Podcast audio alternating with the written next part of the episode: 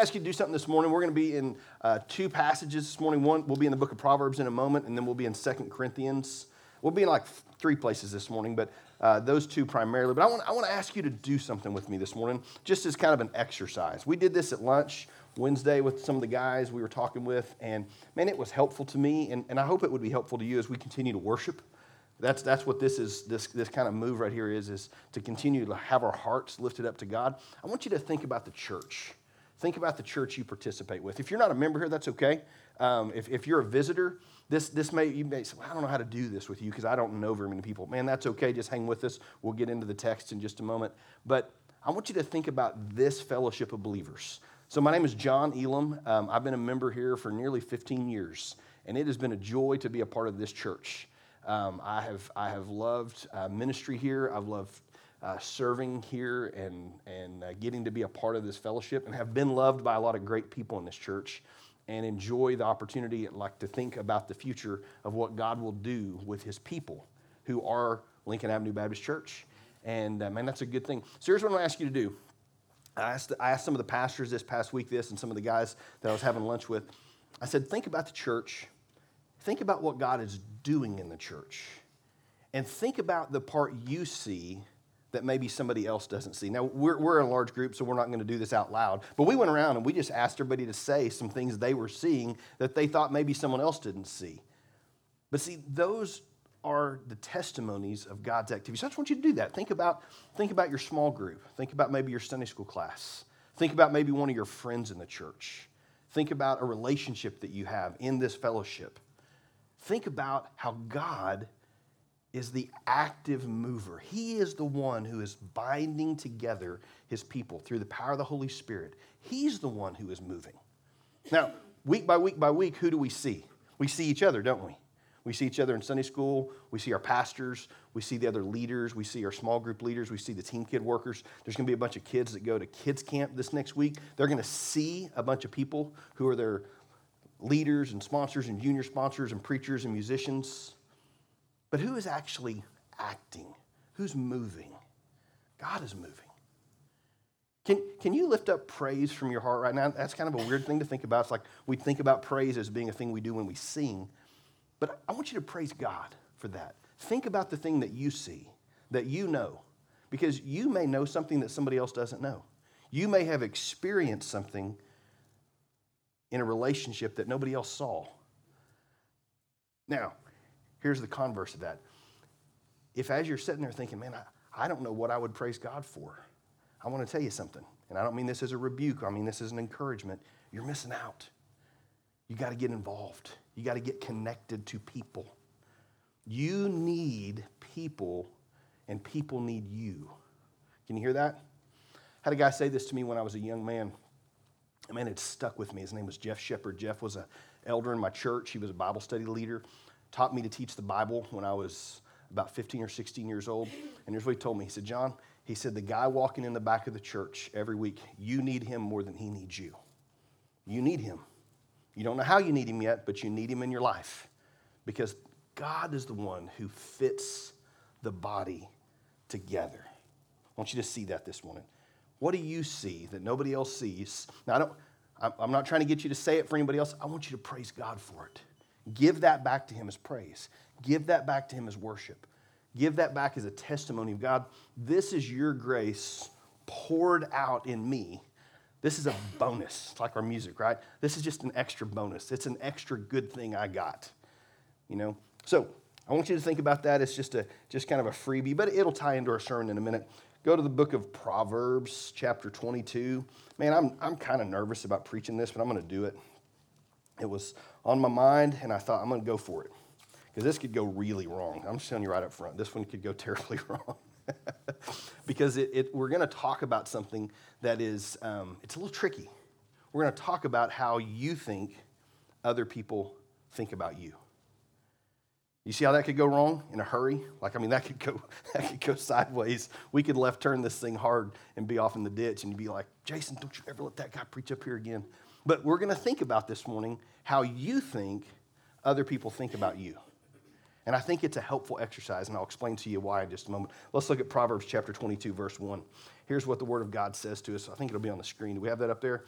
A good name is to be chosen rather than great riches, and favor is better than silver or gold.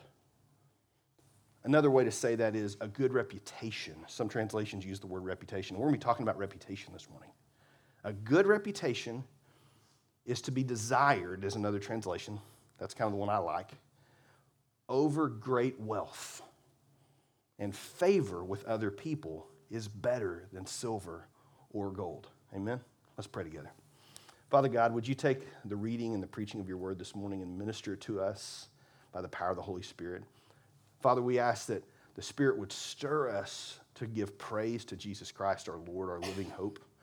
And God, we pray that we would have a conscience that is bound, that is tied closely by faith to who He is, His mission, what He's called us to do, and that the Spirit would connect us, God, that you would be at work, continuing to move and shape and change us in the inner man. And God, we want to have a reputation that brings honor and glory to you. We say this for Christ's name and for his glory, and all God's people said, Amen. So, when I asked that question a moment ago, I want you to see the connection. What do you see that maybe nobody else sees that God is doing? God is the active mover here in the church, in relationships, in connection, in ministry, that you would praise him for. And it's just a small step to recognize that that is someone's reputation. Almost always, that's going to be connected to some person. The things that we experience, it's connected to somebody. And so now we're going to reverse that, and I'm asking you, how do you think people see you?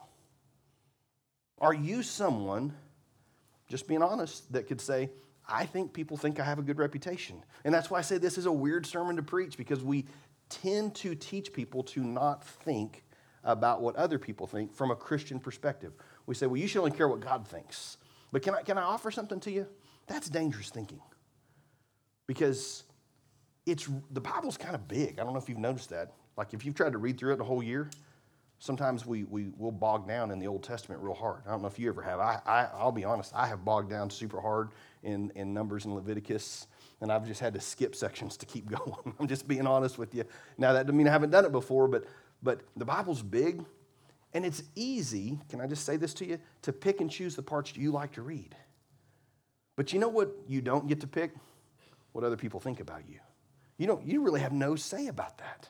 You have no say. Well, let me back up. You do have some say, and we'll talk that's why we're preaching this sermon this morning. You do have some say. But ultimately it's not up to you because they're independent from you. And you say, but, but I mostly want to know what God thinks about me. And the reason we're going to talk about this today is it's easy to deceive ourselves into thinking we're something that we're not. It's easy to do that. We all have the propensity. So let me offer a couple of warnings before we get too deep in this morning. Reputation is a, it can be folly, okay? It really can. Now, I know none of you do this, so we're only going to talk about the people who aren't here, okay? But, and that's easy to do because we aren't like them. We never put the best versions of ourselves forward. Never. We don't do that. It's just the other people that do that, right?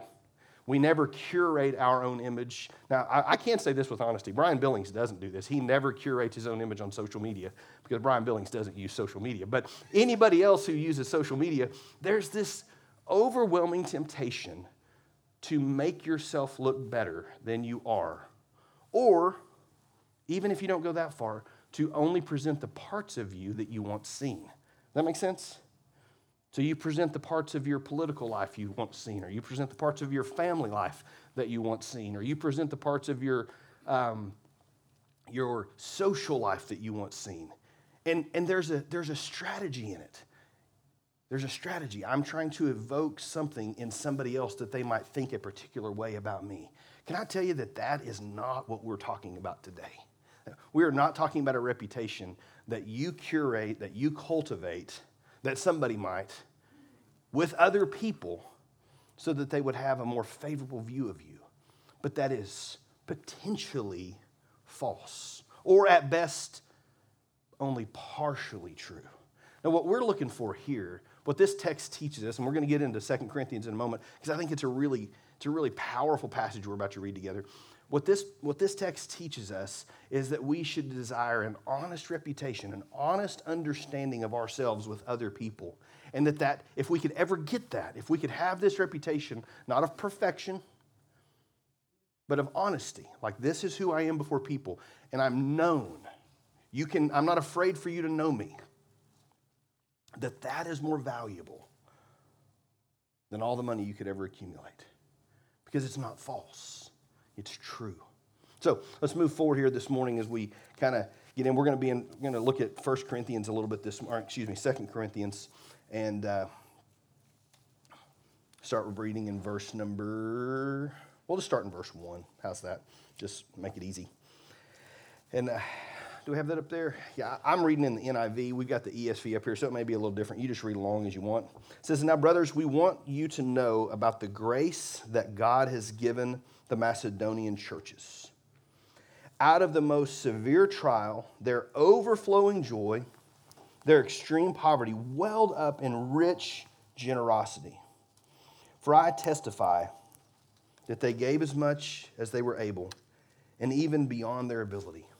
Entirely on their own, they urgently pleaded with us for the privilege of sharing in this service to the saints. And they did not do as we expected this is key right here. But they gave themselves first to the Lord and then to us in keeping with God's will. We're going to camp out right here. What an incredible reputation.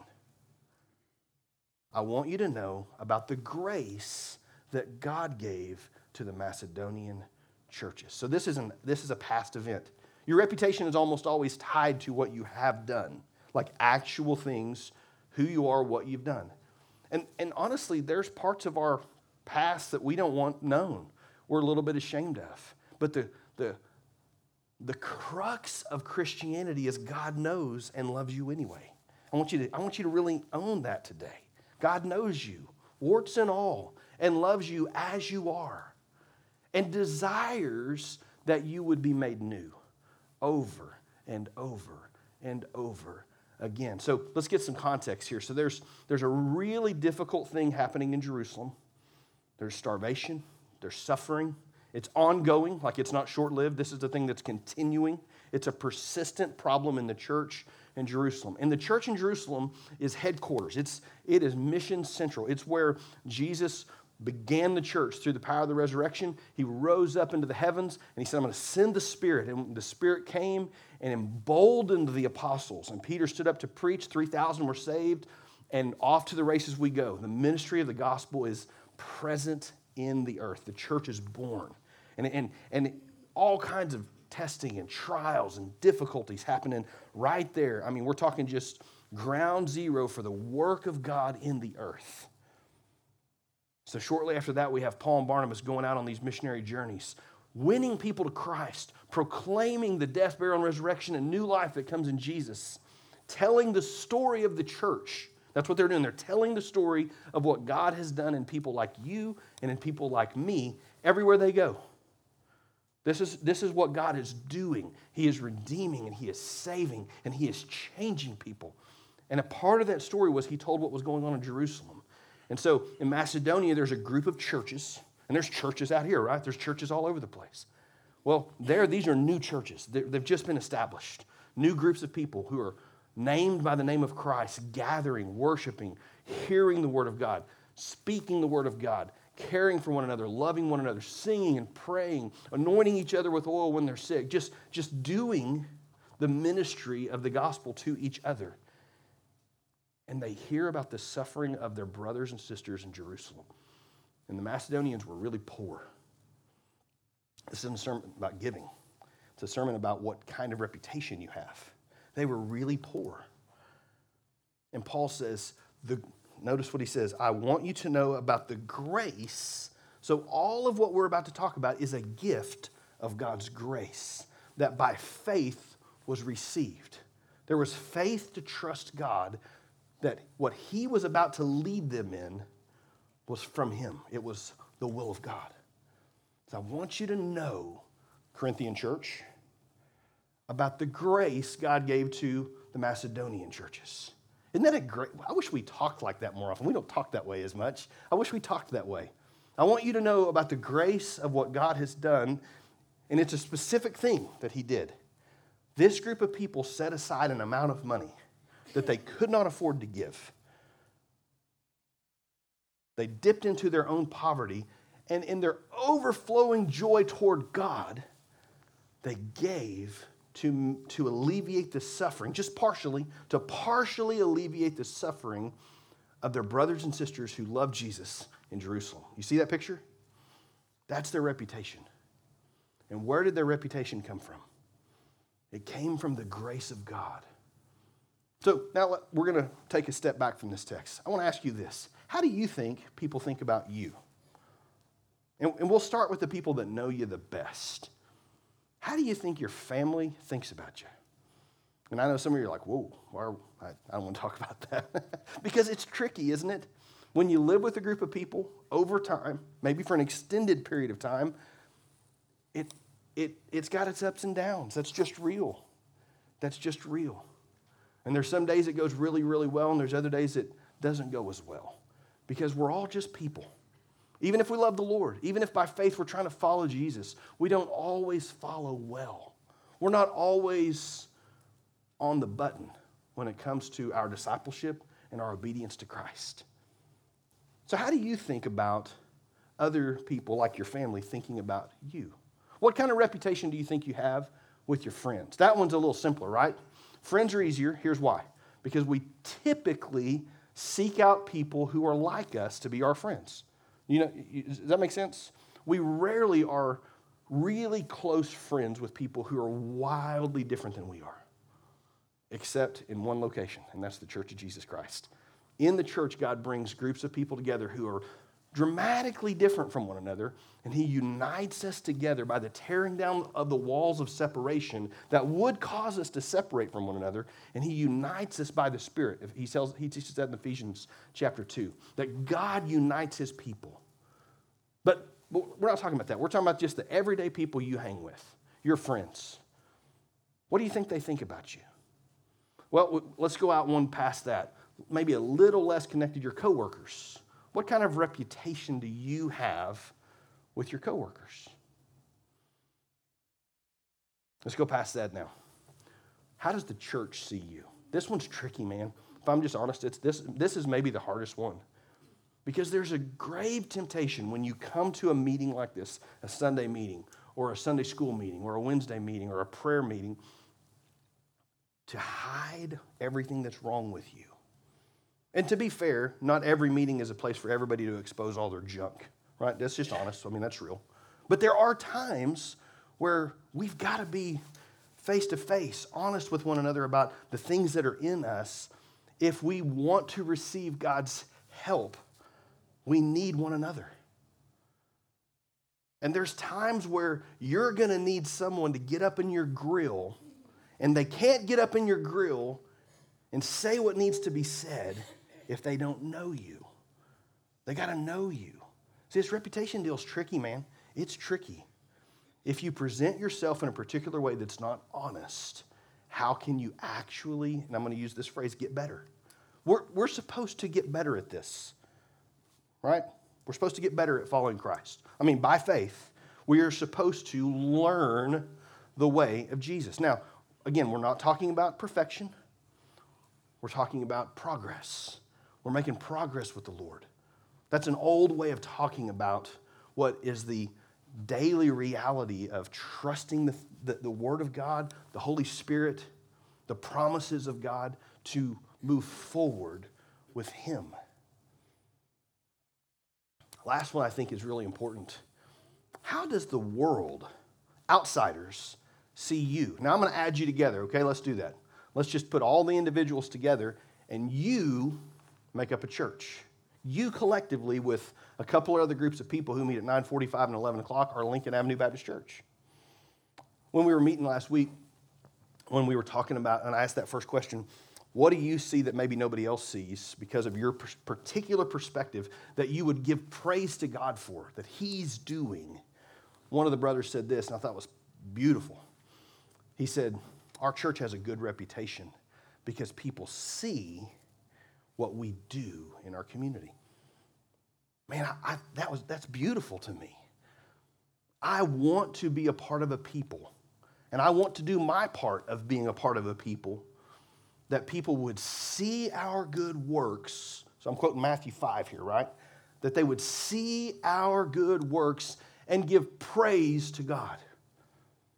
God receives praise from all kinds of people, even unbelievers, because He is happy when people recognize the transformative work His Spirit brings in the lives of His children.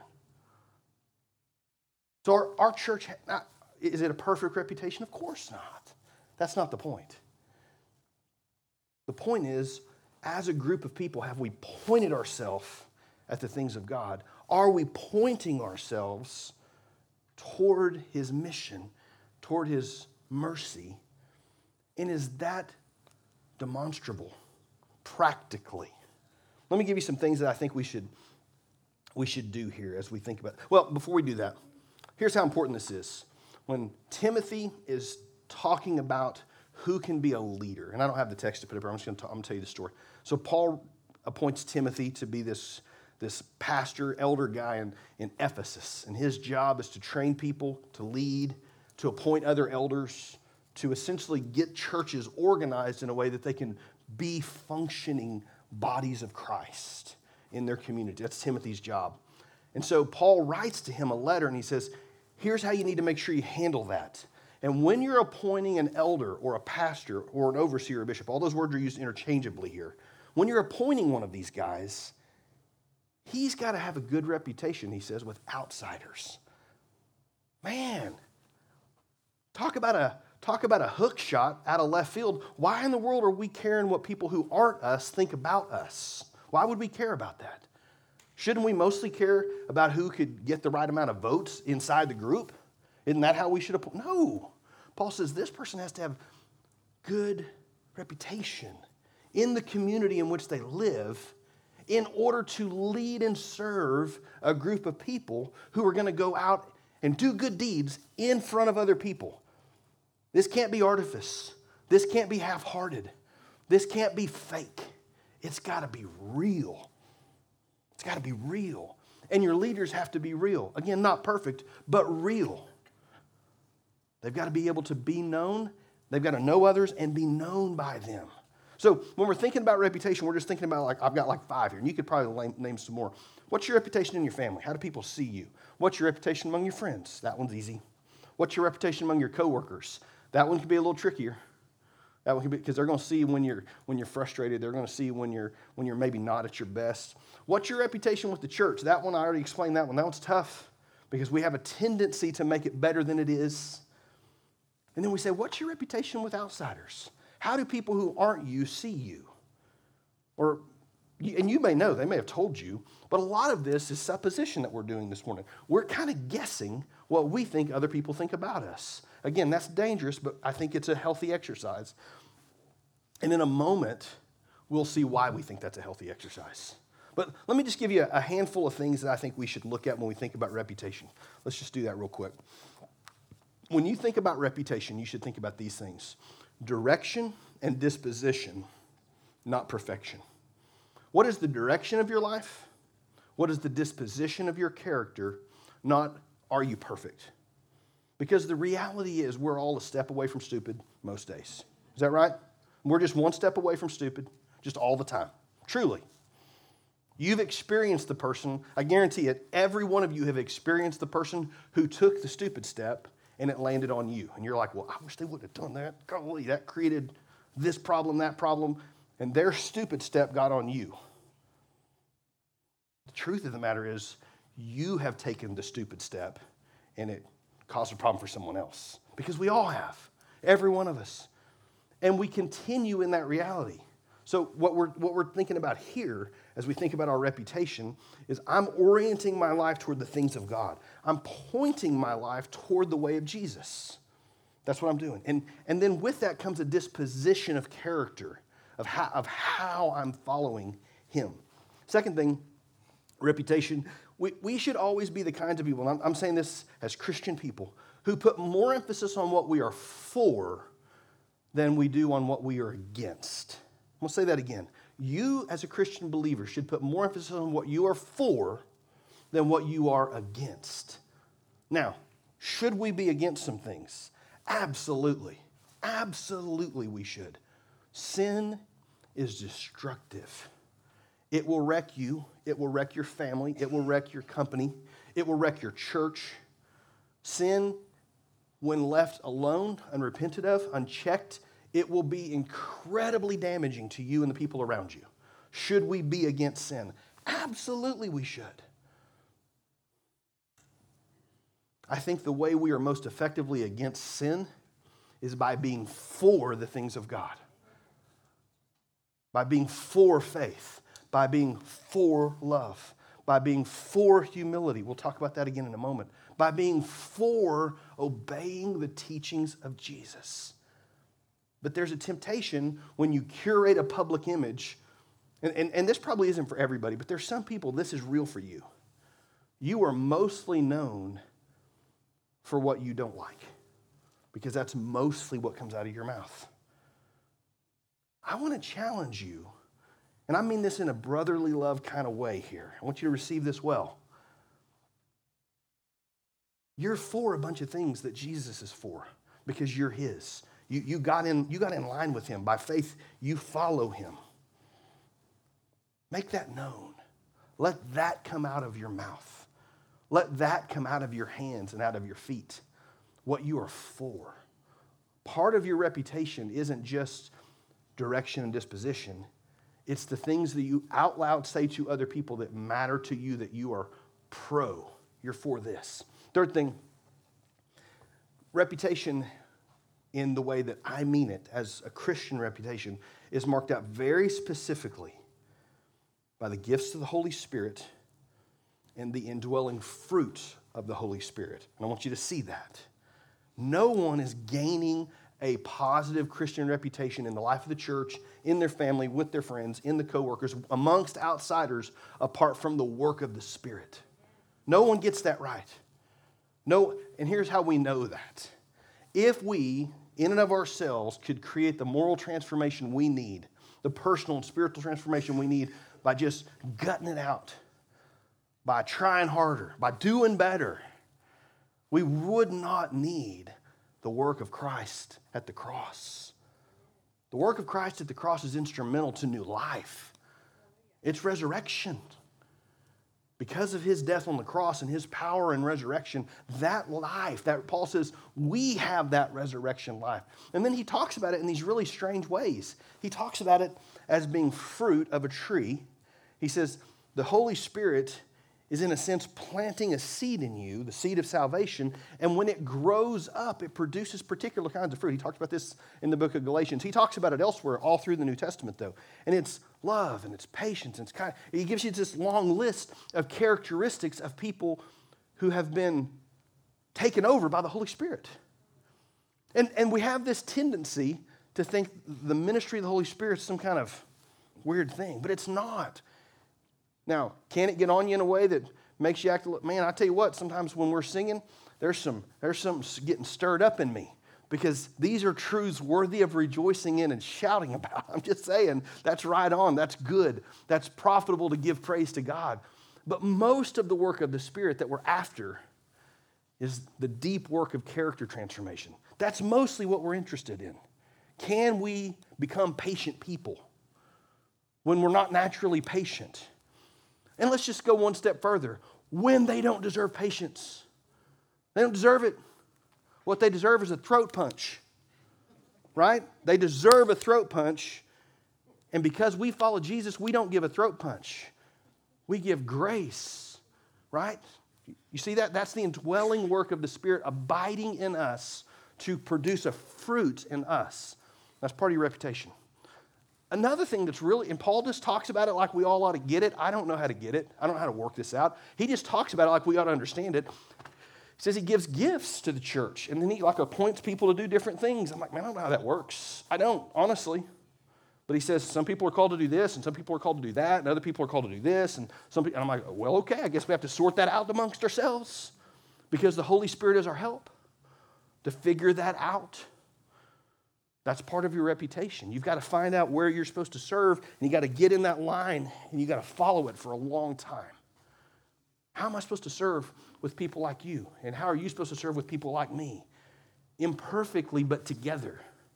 That's that reputation piece. Fourth thing, um,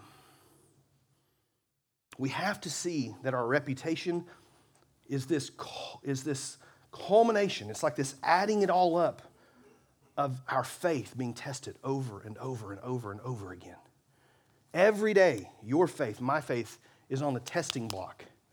It's, it's, it's being tried, Paul says, in a kind of fire, which is just life. And why it's hard at times is Jesus is always calling you to go counter to what a bunch of unbelieving wisdom would call you to do that on the surface would seem right. Does that make sense? Let me give you the example. Let's go back to the throat punch example because all of you, you laughed, so that makes me think you know something that maybe I, I know too, right? We all know something. We maybe all know that same circumstance. There's a kind of wisdom that says, give it to them. Let them have it. And yours may be the verbal throat punch, and you're just gonna, you're just gonna dress them down in front of everybody and tell them how it is. You're gonna set them straight. You're never to talk to me that way. You and this one now this one's real for a bunch of moms and dads. You are not to talk to my kid that way. You're not to do that to my kid. Well, hold on. Hold on. You don't know how God's to work. You don't know what God will do with your I should submit myself to the Holy Spirit here. I should check myself as the saying goes before I wreck myself in some real public way, and I do damage to my reputation amongst others. Would it not also be the case? Is there not also a converse of Matthew 5? Can we see that? Matthew 5, Jesus says these words to his people Shine light. Do good deeds in front of other people, not in a way to get their attention or appreciation or applause, but he just means go live. Go live in this free and joyful and radical way, centering yourself not on your needs, but on the needs of others, so that people would give praise to God. Wouldn't it also be true that when we don't, they don't? I mean, is that, a, is that converse? Some, not every converse works, but I think that converse works. When we don't do that, they don't do that. When the church doesn't have a reputation in its community, of good works, of kindness, of mercy, of good deeds, of care for those who have great challenges, whatever those challenges might be. When the church doesn't have that reputation, I think it's also true that we don't matter to our community whatsoever. And conversely, there's a whole bunch of people who don't return praise to God and see the, the planted seed of the gospel because we haven't tested, we haven't, we haven't passed the test of our faith. So your reputation is your life in this kind of culminated sense that your faith is always on the testing block. It's always. Let me get that was four. I think I got like two more of these. Yeah, I got like two more. Maybe I don't have two more. Maybe I have no more. Oh, no, we got two more. Here we go. Reputation, when you're not sure what to do. Here we go. So faith is on this testing block, is this kind of thing what, what should your reputation be? Like, how, like, what kind of person should you be? I'm just to give you a real practical help here. Read the four Gospels Matthew, Mark, Luke, John. Now, I'm not prioritizing them above the rest of the Bible, but they're really important that you read the Gospels because that's what the early church had. That was the sermon they got. If you see Jesus doing something, okay, here's, I'm going to give you this principle. If you see Jesus doing something and you can do it, there's pretty good chance you should. Okay? Now, why do I say it that way? There's some things you shouldn't do. Like if, if someone you would have walked in and started kicking over chairs in church today and like, you know, throwing out all the donuts, saying, you know, this should be a house of prayer, not a house of donuts. We'd be like, whoa, hold on, hold on, wait a minute, those were for the kids. Like, we got a mis- we've got a radical misapplication of a text here. Something's gone wrong. You know, we, we set these chairs up so people can come and hear the gospel. So that's probably not one we want to go emulate, where Jesus is kicking over tables in the temple. But where you see Jesus showing great mercy to people, and then you have the opportunity to show great mercy to people, I'm just saying that's an easy one. Take yes for an answer and do it. Just go for that one. Do the things that you see your Lord doing. Don't make it complicated. Man, this guy over here really wronged me. Well, he's not even asked for forgiveness. He's not even acknowledged that he did it. And you think, Jesus, he said, Father, forgive them. They don't know what they're doing. Now, you're like, well, that was different. He was on the cross. Well, I don't know if it's different or not, actually. Maybe it's not different at all. Maybe we're to be marked out by the kind of radical forgiveness that comes out of the heart of Jesus. Maybe that's a mark that should exist in our life. So, you see some things that Jesus is doing. This is super simple discipleship. A lot of times we make discipleship way complicated. Discipleship is actually simple, it's just hard to do it. You don't want to do it. That's the problem. I don't want to do it enough. That's just it. I just don't want to do it enough. Forgiveness stinks because you want to throat punch them, and in reality, you're supposed to bless them. But it only stinks because I'm not enough like Jesus. You see that? That's my problem. My problem is I'm not enough like him, so I don't want to do it enough. But guess what's true? The longer I stay on this path, the better I'll get at it. That's just true. I got to stay on this path. By faith, I have to keep going this way. Show mercy, give generously, speak truth, pray, devote yourself to the Word of God. Do what you know to do before you look for the next thing you should give your attention to. There's just a whole bunch of nuts and bolts kind of stuff. And, one of the analogies I love, and it's a football analogy, there's just some real simple things. There's some blocking and there's some tackling that has to go on. I'm not even a football guy, and I get that. I watch a football game, and I can tell that if a guy does his job blocking and another guy does his job tackling, the game goes a lot better. It's just the simple stuff. Get the simple stuff right, the rest of it works itself out. So my reputation is going to be shaped.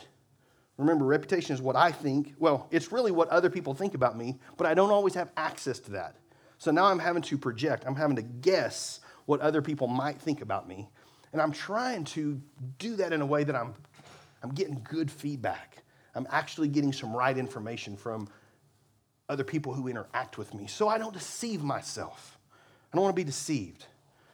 I want to, I want I want to measure rightly. So I need to have that kind of thinking in my mind. Fourth thing about reputation, or no, this is like six. This is six, and then we're going to move on. These are just real quick ones. When you're not sure, okay, I want you to listen real close to this. When you're not sure what to do, be humble. When you're not sure, like, well, I don't know what I should do in this particular circumstance. Okay, we're, remember, we're, we're, we're, we're developing a reputation with other people. How do we think about that? When I'm not sure, humility is the safe bet. When I'm not sure, humility is the safe bet. Another way of saying that, and this is broader but it, than just humility, whatever you would do on your own, don't do that. Like whatever your instinct is, pretty good chance you shouldn't do that. And there's a high likelihood that almost its mirror opposite is what Jesus would tell you to do. I used to have a buddy, that's what we would always say. Like, write down what you think you should do, and there's a good chance that God's plan would be the 180 degree opposite of that plan. Because my plans aren't his plans. And I can promise you this humility, it's like that forgiveness deal, man. It is not very fun. You got to choke stuff down. I mean, for real. Like, sometimes we can dress it up and make it seem better. But sometimes you're just taking the low road. And you're like, but if I take the low road, someone will walk on me. And I'm saying, yeah, they will. If I take this lower path and put myself in this low position rather than this high position, someone will take advantage of me. And I'm telling you in advance, straight up, honest Abe, they will. It will go just like that. But here's how you know it's right God opposes, opposes proud people, and He gives grace to humble people. You're like, well, but I thought I was saved because I got, I mean, I prayed and I was baptized, and God's not opposing me. I'm a child. Well, hold on, hold on. This isn't an Old Testament concept. This is the book of James, New Testament believer teaching the church how we should live with each other. And he says, All of you that are still struggling with this pride, just know you tagged off of God's team and you jumped over on the other side. And I'm not saying you lost your salvation. I'm not saying you're not a child of God. I'm saying you got out of alignment with the things of God when you're acting in your pride. And this is me, man. This is you. This is all of us. Nobody gets off this hook.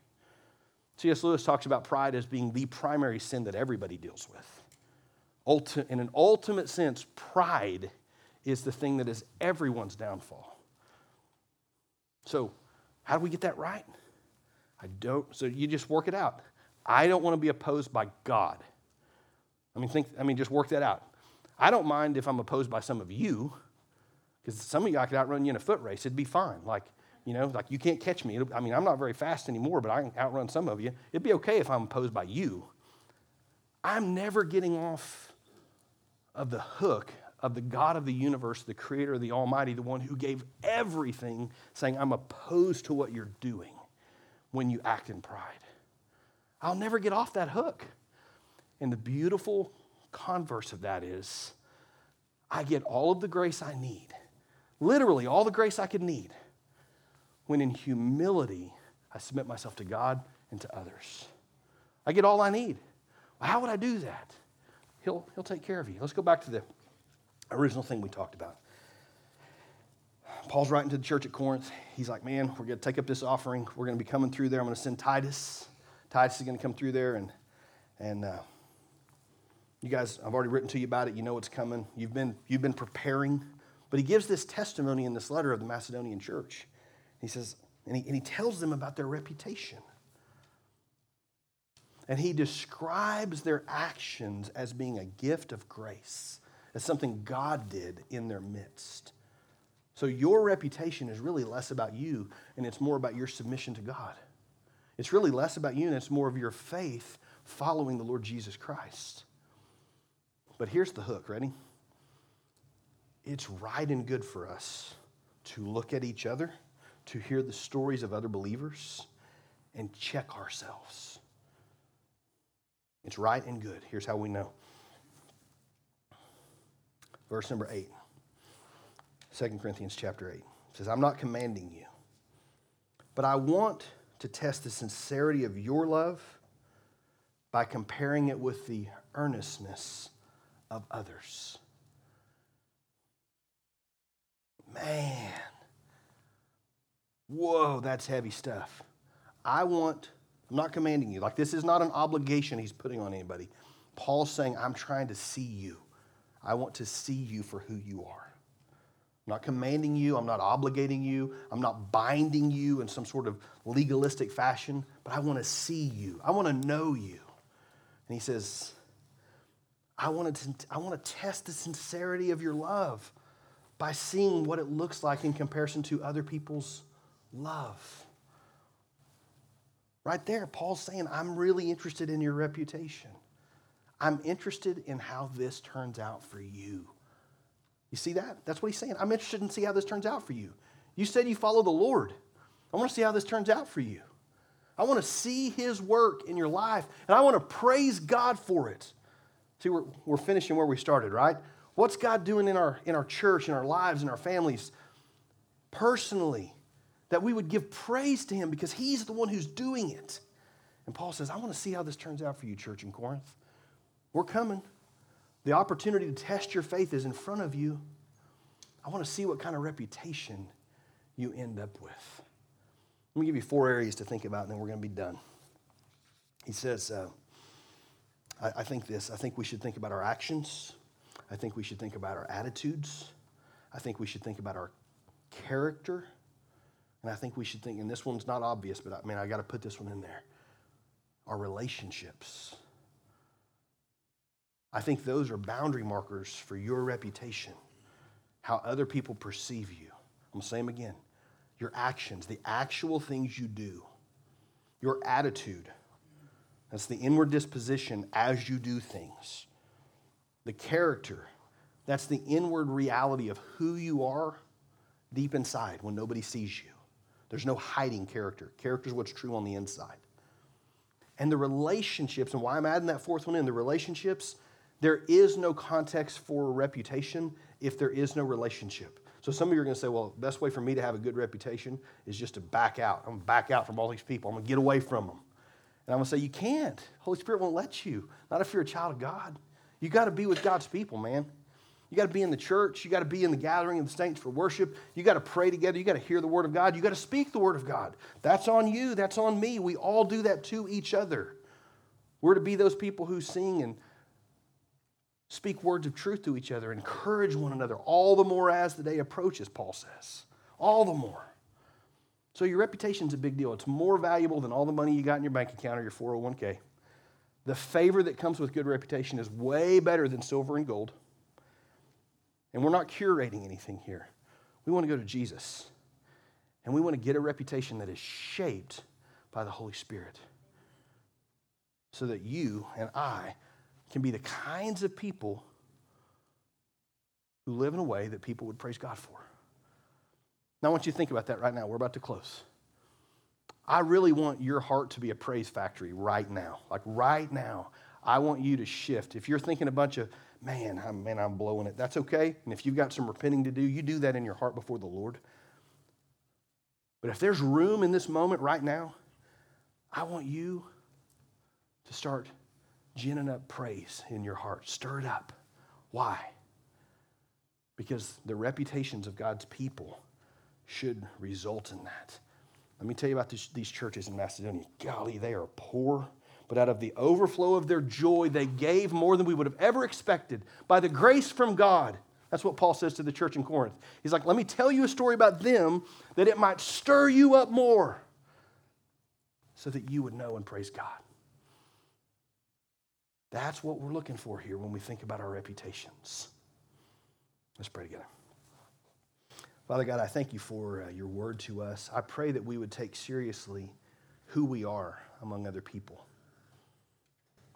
And God, if you've got deep work for us to do, repentance of sin, attitudes, actions, defects in our character, defects in our relationships, God, stir us up in that. Convict us of those things and let us clean them up. Help us to, by faith, trust you and and get on a right path with you, trusting your way and your grace. And God, I pray for, for all of us that we would be filled with praise at the grace that you have bestowed on so many. So many good things are done every single day in your name. And God, let us rejoice in your work. Because you're the one moving, God. We don't do this on our own. We do this by your leading through the Holy Spirit and by the truth of your word. Help us to be the kind of people who give praise and grace, praise for the grace that you've given to us in Christ. And all God's people said, Amen.